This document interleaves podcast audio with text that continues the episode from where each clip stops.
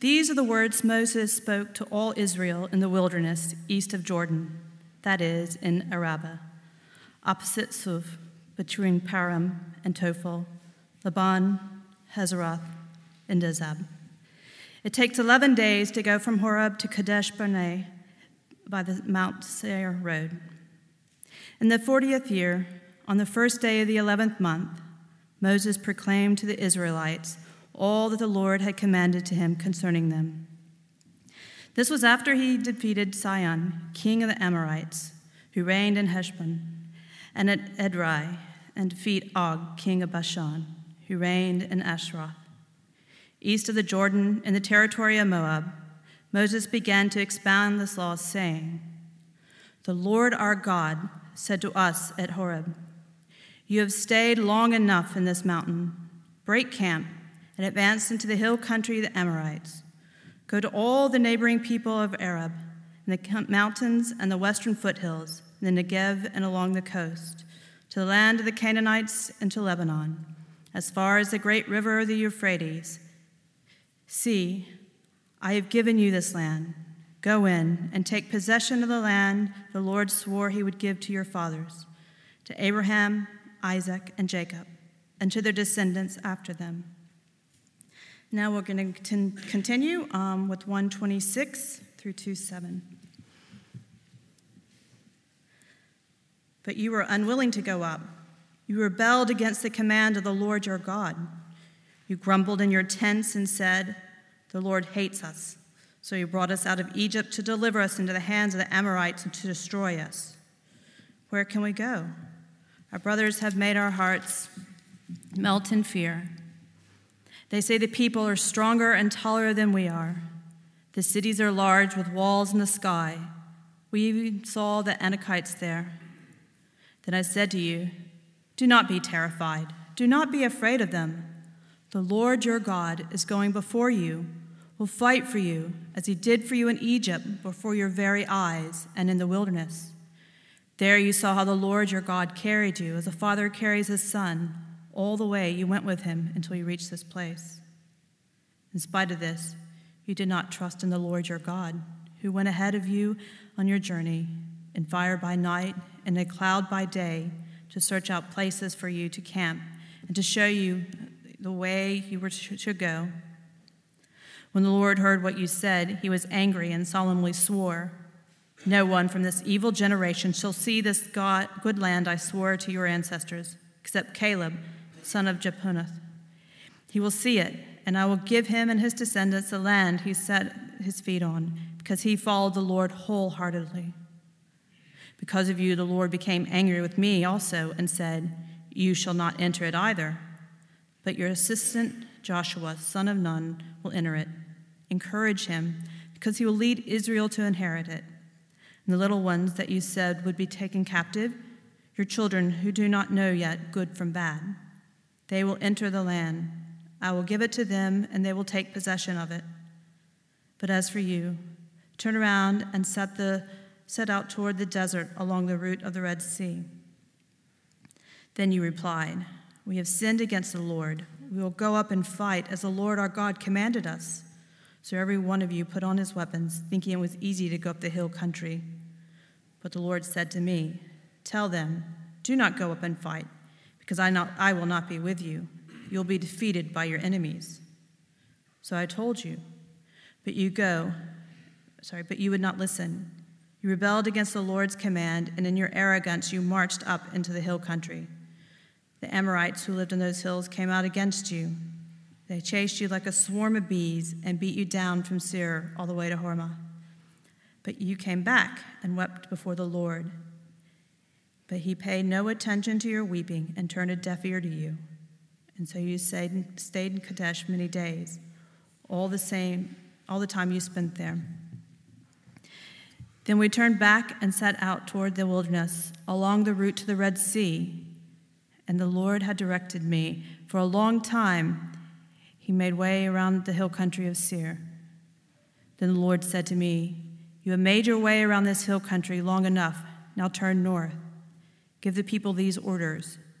You are about to pass through the territory of your relatives, the descendants of Esau. you live in Seir. They will be afraid of you, but be very careful. Do not provoke them to war, for I will not give you any of their land, not even enough to put your foot on. I've given to Esau the hill country of Seir as his own. You are to pay them in silver for the food you eat and the water you drink. The Lord your God has blessed you in all the work of your hands. He has watched you, he has watched over your journey through this vast wilderness. These 40 years the Lord your God has been with you, and you have not lacked anything. This is the word of the Lord. Thanks be to God. Thank you, Anna. You did a brilliant job. Don't let any nerves get you next time you come up for Deuteronomy. That was fantastic. Deuteronomy, guys, how do you feel? Uh, you know, Anna said, oh no, when she found out. How do you feel about that? Um, some of you are thinking, what's a Deuteronomy? And that's a fair question. Um, it's a fifth, fifth book of the Bible, the great slayer of Bible reading plans. I remember when I was 14, I'd become a Christian, and my youth group was talking consistently about how good the Bible was. It was the Word of God. He'll speak to you. And I said, okay, well, I'm going to read the Bible. But no one really taught me what I should do with that. So I just kind of picked up my Bible at home and just started at Genesis, got into Exodus, and I was like, kind of weird, but cool. Got to Leviticus, and I was like, I have no idea what's going on here. Got to Numbers, and I was like, there are just pages of numbers here. So I got to be honest with you, I skipped over that. I got to Deuteronomy, and I was just beyond confused. You know, I understood like there were some people, it was historical, there was stuff happening on, but it just confused me to no end. And for years after that, even as I progressed in my faith as a Christian, um, those first five books, and particularly Deuteronomy, just continued to be a mystery to me. Obviously, they were important to the Jewish people back in the day. Um, in fact, they would memorize all five books of the Pentateuch in Hebrew as children. And we struggle to get through it in a Bible reading plan, and they've just memorized it. It was so important for them, but maybe it doesn't have a lot of meaning for us. Um, if you feel like that, let me just promise you, you're not alone. Um, there's a quote about to come up on the screen from our revered senior pastor, Paul Dale. Very profound, very important. Here's what he said I thought Deuteronomy was super boring, but it's awesome. You know, if Paul Dale can honestly own up to that after years of Bible college, many years of following the Lord Jesus, we are not alone if you feel that. And in fact, I really want to show you that Deuteronomy is a brilliant book that can speak into our faithfulness and our life here today, slightly less profound than Paul Dale. The next quote from Fee and Stuart here's what they say Deuteronomy has more influence on the rest of the biblical story than any other book. It's a big call. Than any other book of the Bible, Deuteronomy has more significance to the biblical story. Um, Chris Wright, uh, a scholar of the Old Testament, said that Deuteronomy is kind of like the Romans of the Old Testament. And those of you who have been following Jesus for a while, like, Romans is where it's at. So Deuteronomy must be good then, right? Absolutely. Deuteronomy is essential to understanding the biblical picture. Let me show you why. Deuteronomy is this recommitment from God to his people with his covenant um, this commitment to how they would live under him and how he would be faithful to them. Deuteronomy literally means second law. Not that he gave them, you know, another law on top of the first one, but after Israel had shown their unfaithfulness the first time, they ended up wandering in the desert for 40 years. It's a hard slog. Um, he wanted to show them and speak to them clearly that he was committed to them and that they were to be his people. He's chosen them, and now it's their turn to choose him. That's Deuteronomy. It's this picture of what it's like to live under God. If you are faithful to God, Deuteronomy says you'll be blessed by God. But if you're disobedient, if you walk contrary to the way that God has laid out, you'll experience the judgment of God you'll experience the curses of God. And that's why it makes sense of the rest of the Old Testament. Whenever you read a narrative book, a history part of the Old Testament, what you're seeing is Deuteronomy lived out in history. It's the people of Israel either living disobediently to God and experiencing the judgment of God, or being faithful to God and experiencing the blessing of God. You get to those prophets, those mighty, weighty 60 something chapter books that you're like, also a bit confused by, to be honest. But you've got this person that steps up and they say, Thus says the Lord. And they declare the word of God. What do they declare? Well, they, they show Israel specifically where they've been disobedient and fallen short, and warning them of the judgment to come, and then leading them into the promises of God, saying, If you turn from that, if you turn back to God, you can experience the blessing of God. As Deuteronomy lived out, the Psalms, the songs and poems that are scattered throughout the Old Testament, they're celebrations of the God revealed in Deuteronomy and life lived out. The whole thing is dictated by Deuteronomy. It's so important. And so I want to convince you that this is worth paying attention to. It'll inform your understanding of the whole of the Bible. Jesus took up the lips of took up the words on his lips of Deuteronomy more than any other Old Testament book. When he was standing t- tempted before Satan, he said, Man does not live on bread alone. And then the scriptural food that he used to, to shoot back at Satan, what did he quote? Deuteronomy. Deuteronomy provides the background for the Jesus who steps into history, the Son of God, to come and not bring a covenant of conditions where if you're faithful, you're blessed, if you're disobedient, you're punished. No, no, no. Because of the failure of Israel under Deuteronomy, Jesus steps in and brings grace upon grace. And Deuteronomy helps you just expand your vision of the love of God to you and to me. Are you convinced? I hope so. Deuteronomy is going to be fantastic for us. Um, so, what I want to do tonight is I just want to ground us in where we are in Deuteronomy so we don't get lost like 14 year old Nick. And then I want to just really simply and easily just walk you through four chapters. No worries, yeah? How, how annoying is that? You get told if you're preaching Deuteronomy and you're preaching four chapters, don't worry. Brilliant. So, where are we? Deuteronomy, as I said before, the fifth book of the Pentateuch, the, the Jewish Torah, the law, um, treasured and held as the centerpiece of life under God. Genesis, really quickly Genesis, God creates everything. Very good. Humanity rebels. Not good anymore. Sin, death, spiral. Get to Genesis 11, so much so that humanity's trying to build a tower to reach heaven and create a name for themselves. They're just rejecting God so much so that they want to be God. And then the chapter right after, God shows his faithfulness, and this is important, by offering a promise to a man named Abraham. Genesis chapter 12, write this down if you haven't read this before. This is important to the understanding of the Old Testament. He promises to Abraham that he will be his God and give him a land, descendants that will outnumber the stars in the sky, and blessing. Land, descendants, blessing. Abraham becomes Isaac, Jacob. They end up in Egypt, and you get to Exodus.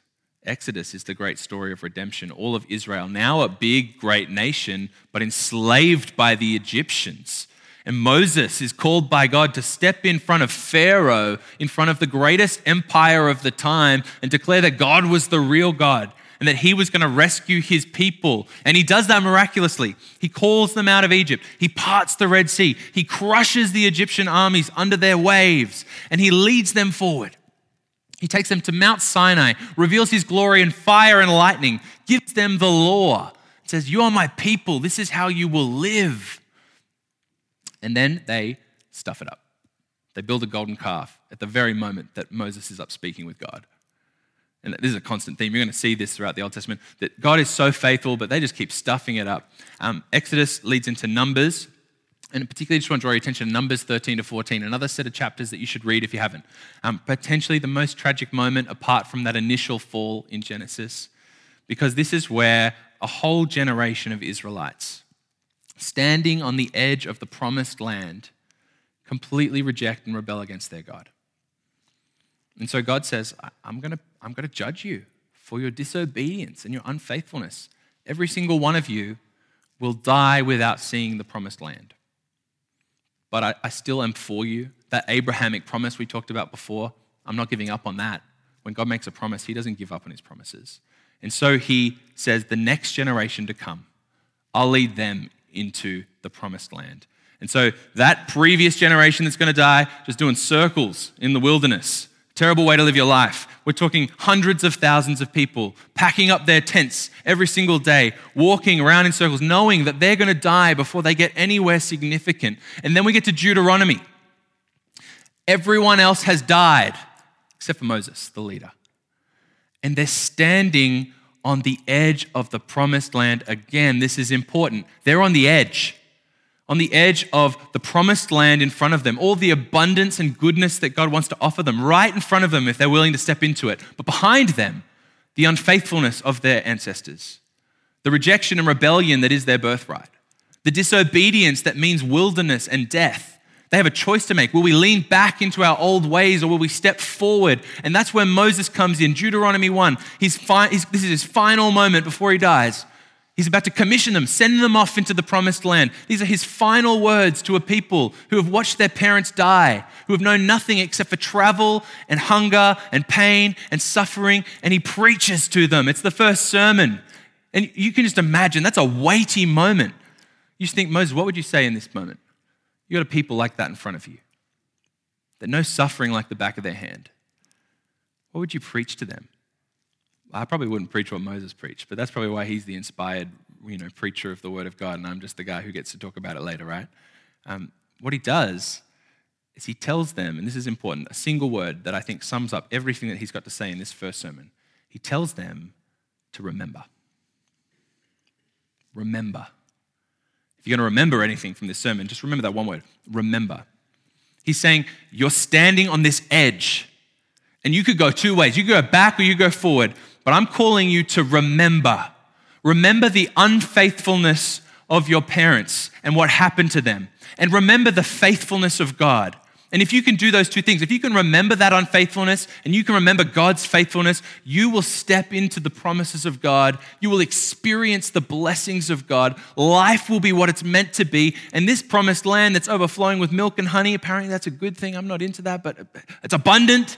You will enjoy that forever right? That's where we are. And that's the word to you and I to remember, to remember our unfaithfulness in the past and to remember God's faithfulness in the present.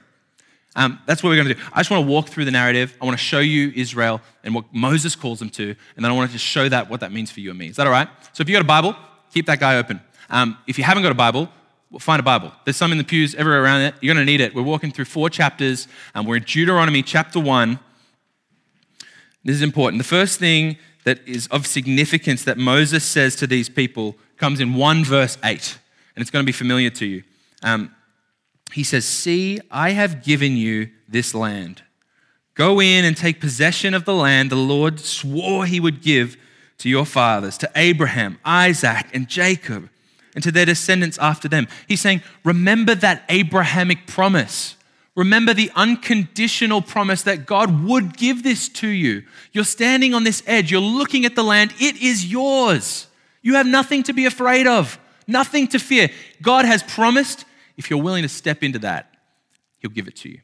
Good way to start a sermon, yeah? That's great. I'm, okay, I'm, I'm down with that. But then he goes, verse 9, he starts talking about the appointment of leaders in Israel. I just thought that was a bit of a change of pace from Moses. I mean, like, he's a great preacher, but that seems like a, an odd choice for me. Um, but if you read, you can see that he's, he's actually doing something really wonderful here. Remember that Abrahamic promise? The promise of land, blessing, and what was the other one? Descendants. And as he starts to talk about leadership, here's what he says, verse 9 At that time I said to you, You are too heavy a burden for me to carry alone. Note this the Lord your God has increased your numbers so that today, you are as numerous as the stars in the sky. May the Lord, the God of your ancestors, increase you a thousand times and bless you as he promised. He's saying, Look at this promise before you, and to prove to you that this is a promise for you to step into, look back and just look around and see how God's already been faithful. He promised descendants as numerous as the stars in the sky. They're everywhere here. God will be there for you. So, this land that you're fearful of stepping into, like your ancestors were, don't be afraid. God is there, God is for you. And so we get to verse 19, and we're ready. We're ready to do it. 40 years later, 38 years wandering, a couple more battles to come. They're there, they're ready to go. In verse 19, then as the Lord our God commanded us, we set out from Horeb went toward the hill country of the Amorites through all that vast and dreadful wilderness that you have seen. So we reached Kadesh Barnea. Then I said to you, You have reached the hill country of the Amorites, which the Lord our God is giving us. See, the Lord your God has given you the land. Go up and take possession of it, as the Lord, the God of your ancestors, told you. Do not be afraid, do not be discouraged. These are the parents of the people who are standing there already on the promised land for the second time. We're talking about the first time here. And he's, he's talking in the past tense here. Notice that. The Lord's already given it to you. The promise is already fulfilled. The battle's already won. The, the, the work's already been done. All you've got to do is obey. Step forward. Right? And you can imagine that if you really believed God, the God who spoke and universes came into being, the God who holds all things together, the God who separated the Red Sea and crushed the Egyptian armies. If you really believed this promise, what would the right response be? You just do it, right? You just step into that land. But, but obviously, there's, there's a problem here. What do they do? They don't do that. Instead, verse 22, Then you all came back to me and said, Let us send men ahead to spy out the land for us and bring back a report about the route we're about to take and the towns we're going to come to. Hey, why don't we just send some guys in just to check it out, see if they're as big as everyone said, and, you know, the, the land might be as good as we think it's going to be, and you know what, like maybe we just need to slow it down a little bit. Hey, what if we just take it step by step? I know God wants us to go fast, but slow is steady. Okay, you remember that tortoise and the hare thing? Got to be the tortoise here. Uh, and you think if Moses was the leader he was supposed to be, he would have just slammed that down right then. Do you really believe the God who loves you? Let's go. What does he say? Verse 23. The idea seemed good to me. He thinks, oh, you know, let, us do it. Let's send those spies in there. Let's just see what's happening in that promised land. Um, and so we get, we get these spies. They go in, they check out what's happening. Verse 25, taking with them some of the fruit of the land, they brought it down to us and reported it's a good land that the Lord our God is giving us. So they know this is it. This is the promised land. He said it's abundant. He said it's milk and honey. There's grapes. We love grapes. You see it, it's good. Verse 26, but you were unwilling to go up. You rebelled against the command of the Lord your God. You grumbled in your tents and said, The Lord hates us. So he brought us out of Egypt to deliver us into the hands of the Amorites to destroy us. Um, this is the moment that commits a generation to death. That's strong. If you're like me, you read that and you go, God, isn't that an overreaction? You know, we're all, we're all fallible. Couldn't you just bear with them? Two things. One, this isn't the first time. This has happened again and again and again and again. The second thing is, they're not just, you know, a little bit afraid. Notice the language here. The Lord hates us. They're throwing accusations at God. And imagine this using the very fact that He saved them from slavery as ammunition for their insults. He's just set us free from Israel, from Egypt, so that we can wander and have a terrible time. To take the God who loves and just throw that back in His face?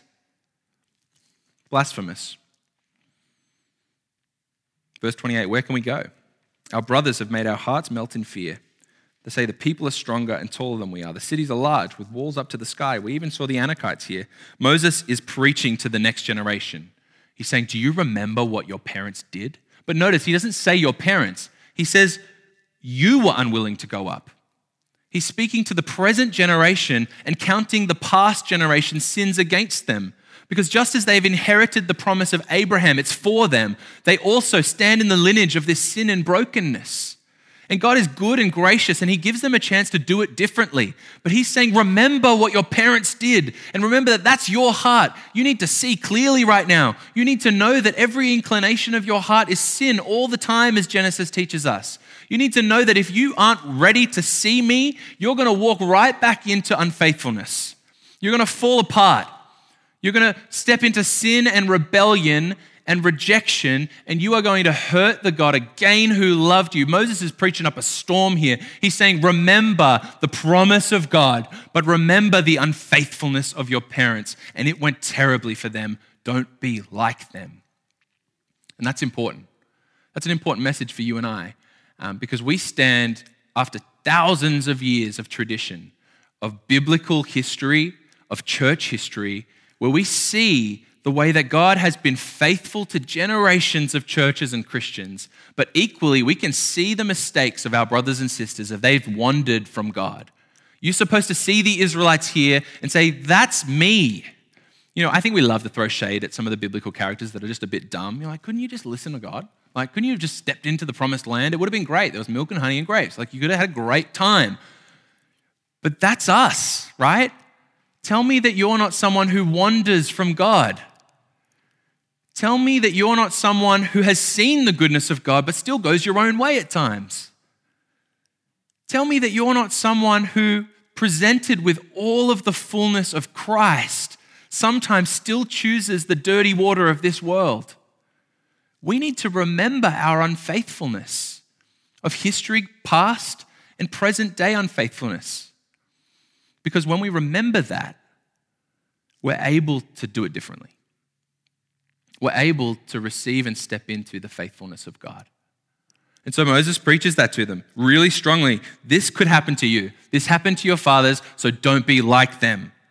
And so they go back, verse 2, and God continues to lead the new generation after 40 years of wandering all the way through to the promised land. He's just recounting these last few battles for them. Um, if you look into, we're going to go quickly here. You look in chapter 2 from verse 24 all the way through to 37, you're going to get the first battle.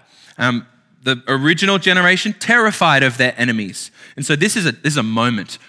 Will they be like their past? Or will they believe God? And so you get in verse 24 set out now, this is God speaking, and cross the Arnon Gorge. See, I have given into your hand Sihon the Amorite, king of Heshbon and his country. God's saying it's already done. Go and take possession of that. So what did they do? Verse 34 At that time, we took all his towns and completely destroyed them. They stepped into the promise of God. And then chapter three, we get the next battle, the, the, the Og, king of Bashan. They, they start journeying down this road, and this, this king and his whole army marches out. And in verse two, the Lord says, Do not be afraid of him, for I have delivered him into your hands, along with his whole army and his land. Do to him what you did to Sihon, king of the Amorites, who reigned in Heshbon. I love this. Verse 3. So the Lord our God gave us into our hands Og, king of Bashan, and all his armies. We struck them down, leaving no survivors. At that time, we took all his cities. There was not one of the 60 cities that we did not take from them. This is a victory beyond victory. These are a terrifying people that had managed to make the previous generation shake in their boots. And yet, God gives them a victory where everyone is conquered, every city is given into their hands. Everything that God promises comes true if we're willing to step into it. So, from verse 12, that land that they've just conquered is divided up to some of the tribes of Israel as a bit of a foretaste of the promised land to come. Uh, he says, let's not stay here, let's keep moving. And so that's where we are, present day. Verse 21, we're standing on the edge of the Jordan River, looking into the promised land, and Moses is about to die. So he, he has some words for, for Joshua, verse 21. At that time, I commanded Joshua, you have seen with your own eyes all that the Lord your God has done to these two kings. The Lord will do the same to all the kingdoms over there where you are going. Do not be afraid of them. The Lord your God himself will fight for you. Remember, remember, remember the victory of God. He'll give it to you again. You and me, we're standing on an edge. Israel, they were standing on the edge of the promised land um, faithfulness before them, unfaithfulness behind them. But you and I, we stand on those very same edges every single day through so much of our time as Christians walking through life. We find ourselves in these edge moments. Um, look at the way that uh, the rebellious Israelites described their fear. Come back with me to chapter 1. Verse 27, you grumbled in your tents and said, The Lord hates us. Verse 28, where can we go? Our brothers have made our hearts melt in fear. They say, The people are stronger and taller than we are. The cities are large with walls up to the sky. We even saw the Anakites there. Let me tell you, as you walk this Christian journey, there will always be a people stronger than you. There will always be cities larger and walls just too tall to conquer. If you're conquering a city, you're probably doing the Christian life wrong. It's a metaphor, yeah? It's this picture of the fact that there are going to be moments before you where if you don't have the backing of God behind you, you should be afraid. You're standing on an edge where, in your own strength, if you stand in it, you'll fall apart. He says, Our hearts were melting with fear. But God promises victory. God promises victory. In fact, it's a victory He's already won. You see, we stand on another edge. You and I, we, we see Israel standing on the edge of the promised land. And you and I, we stand right now on the edge of the promised land. This, this life that we're living right now, it's just kind of like the waiting room. This is just really the place that we wait until life gets really good, yeah? Before God ushers us into his glory, into his presence, before he takes hold of this mess of a world and makes it perfect and says, guys, it's going for eternity and I'm with you.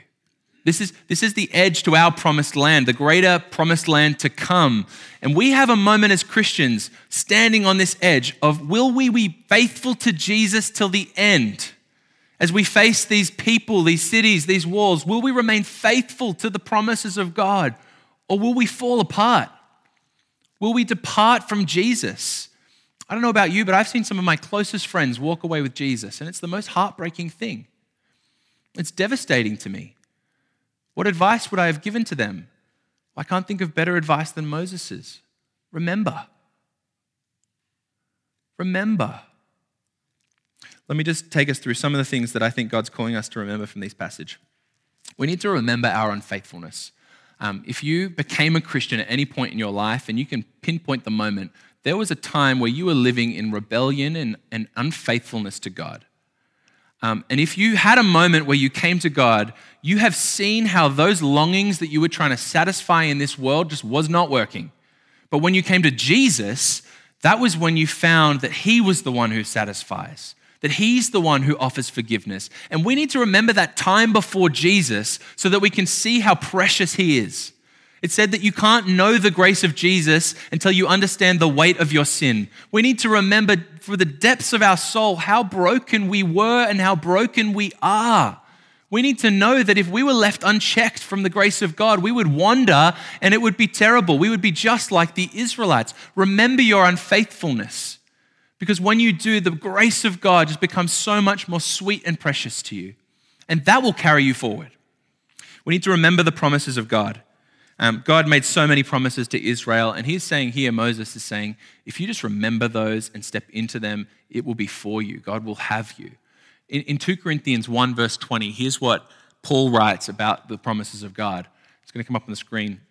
For no matter how many promises God has made, they are yes in Christ Jesus. Every single promise in the scriptures is yours to be claimed in the name of Jesus. It's already a yes. It's not a maybe in the future or if things are right and circumstances line up. Every single promise is yes in Christ Jesus. Here's my advice to you. Um, you should have a paper Bible because sometimes reading on your phone gets distracting. And when you spend time reading your Bible at home, just get a highlighter of a single color. I learned this tip at Kick last weekend, the, the youth conference, and I just love this. Get a highlighter of one color and every time you see a promise of God in the Bible, just highlight it. You do that for a month, two months, a year, soon your Bible's just going to be covered in highlighter. And you could almost just really just like flip it open and just go, promise of God, right? Because when you remember those promises and actually believe them, God will carry you through. That's the spiritual strength that we need to, to persevere, to know that we aren't just hoping for an unknown future. It's promised and it's ours. Remember the promises of God. Remember God's victory. Um, that, that was the big thing that Moses was saying here. Every time you fought a battle that God said he would win for you, you won it. You won it with complete and utter certainty. You and I, we need to remember that God has already proclaimed his victory in Christ. The battle's not to be won in the future, it's already been won on that cross 2,000 years ago. Colossians chapter 2, verse 15, going to come up on the screen. Having disarmed the powers and authorities, he made a public spectacle of them triumphing over them by the power of the cross. I love this. It's the greatest irony in history. This moment where sin and Satan are proclaiming their glory over the crushed Son of God, looking at him upon this cross, thinking, We did it. We got him. It's that very moment that their demise was proclaimed, that Satan was crushed on that cross. The shackles of sin upon you were set free. The victory has been completely won, so much so that he made a public spectacle of them. Do you know that you have already got the victory? You are free from sin. You are forgiven of every wrongdoing you have and you will ever commit. Remember that. When Satan's whispering to you, you're not really good enough. Maybe you should just give up. Remember, God's nailed that to the cross when you're sitting there just laboring under sin and just kind of wondering again and again, you're like, I just can't seem to stop being this person that I don't want to be. Remember God's victory. He's already set you free. Live in the power of the Spirit. Remember God's victory. Remember God's presence. Um, this was a, a theme running through all of this speech of Deuteronomy. God was with these Israelites. How, that's why it was so offensive for him to say God hates us, because God had so tenderly walked with them. Um, at Mount Sinai in Exodus, there are 10 chapters, which also thoroughly confused 14 year old Nick, by the way. 10 chapters dedicated to the, the, the, creation of the tabernacle, this tent of meeting. It was the place where the, the 10 commandments were to be stored. And for the Israelite people, it was this mark of the presence of God with them. During the day, as they walked, there was a cloud before them where God's presence led them forward. In the night, there was a pillar of fire that showed them the way to go. And you and I are thinking, man, God, if you just turned up in my life with a pillar of fire, I'd follow you anywhere. It didn't work for the Israelites, yeah? Um, God's presence was so tangible to them, and yet they forgot about it. They forgot that he was with them. But God is so much more with you than he ever was with those Israelites. Look with me, John 14, verse 17. The Spirit of truth, you know him, for he lives with you and will be in you. Do you know that every single breath that you take, every single moment that you exist, God is not just watching you from afar, He's with you, He's in you. And that's not just like a neutral presence, He's there empowering you, sometimes convicting you and rebuking you. Leading you forward in, in the Word of God to live for Christ. God is with you, but when we forget that God's with us, sometimes in those moments of despair or darkness, you think, God, where are, where are you? What are you doing? He's there. He is always there with you. Lastly, remember God's provision. Um, God provided so sufficiently and consistently for Israel. Um, you might have heard of it before. Whenever they would wake up in the morning, there would be manna on the floor, um, the bread of God and there'd be quail. I don't, I don't think I've ever eaten a quail, but I can imagine it's a lovely meal. God provided this every single morning for the people of God. They would wake up and the food would be there. They're walking through this wilderness. They're experiencing so much pain and suffering, but they know that God will always provide for them. There's never a day they wake up thinking, we're going to go hungry and we're not going to have what we need, because God provided every single time. Throughout their journey, He provides, He provides, He provides. And again, that's why it's such a slap in the face to say that God doesn't care because he was there for them. Now, I just want to say this is a moment to, to start practicing gratefulness. Um, the, the, the reflection of the sin of the Israelites was a single word in 127 they grumbled. They grumbled. Grumbling reflects a heart that's spiritually sick. It reflects uh, an attitude of, I deserve and God hasn't come through. But gratefulness is the opposite it's eyes to see the provision of God and give Him thanks for what He's done. And so we need to be thankful for the houses that we live in, the food that we eat, the people in our lives. We, we need to. That's the practice of Christianity, to be thankful and grateful for all that God has done. But so much more than that, the manna in the desert was just a taste of what God could and will provide. Um, Jesus picks up this, this idea on his lips in John chapter 6. He says, I am the bread of life. Whoever comes to me will never go hungry, and whoever believes in me will never go thirsty. Thank God for your houses, your food, your, you know, your favorite armchair, the books that you read, all those wonderful things, but they pale in comparison to the bread that Jesus is to you. That every longing of your soul is satisfied if you come to him. That you'll never have to worry that you're living the right life or walking the right path because he's already there, satisfying that every longing within you. Remember God's provision to you. We, we do stand on an edge. And we need to see that. We need to know that, you know, every single day we're stepping forward into the faithfulness of God. And the key to doing that is to remember. Remember all that God has done. Remember his faithfulness.